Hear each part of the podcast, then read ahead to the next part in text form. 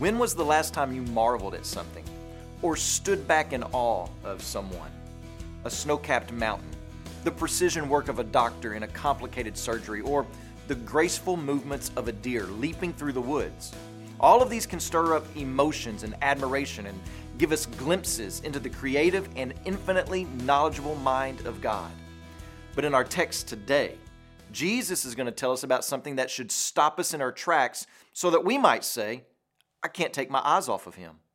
Welcome to Life Words Day by Day. John chapter 5, verse 20.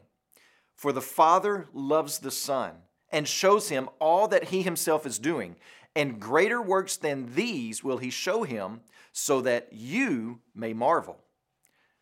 God's going to show the Son and command the Son to do some mind boggling things, even more mind boggling than what has already been done in the Gospel of John, in order to provoke the hearts and minds of those who see it. In other words, God desires for you and me to see and hear about all that the Son has accomplished and then say, Who is this man? What kind of man is this? I have to listen to him. God wants us to see the all surpassing worth of Jesus Christ and honor the Son. So get this. If nothing else, get this. Does God love you? Yes. Does Jesus love you? Absolutely. But you are not preeminent or primary.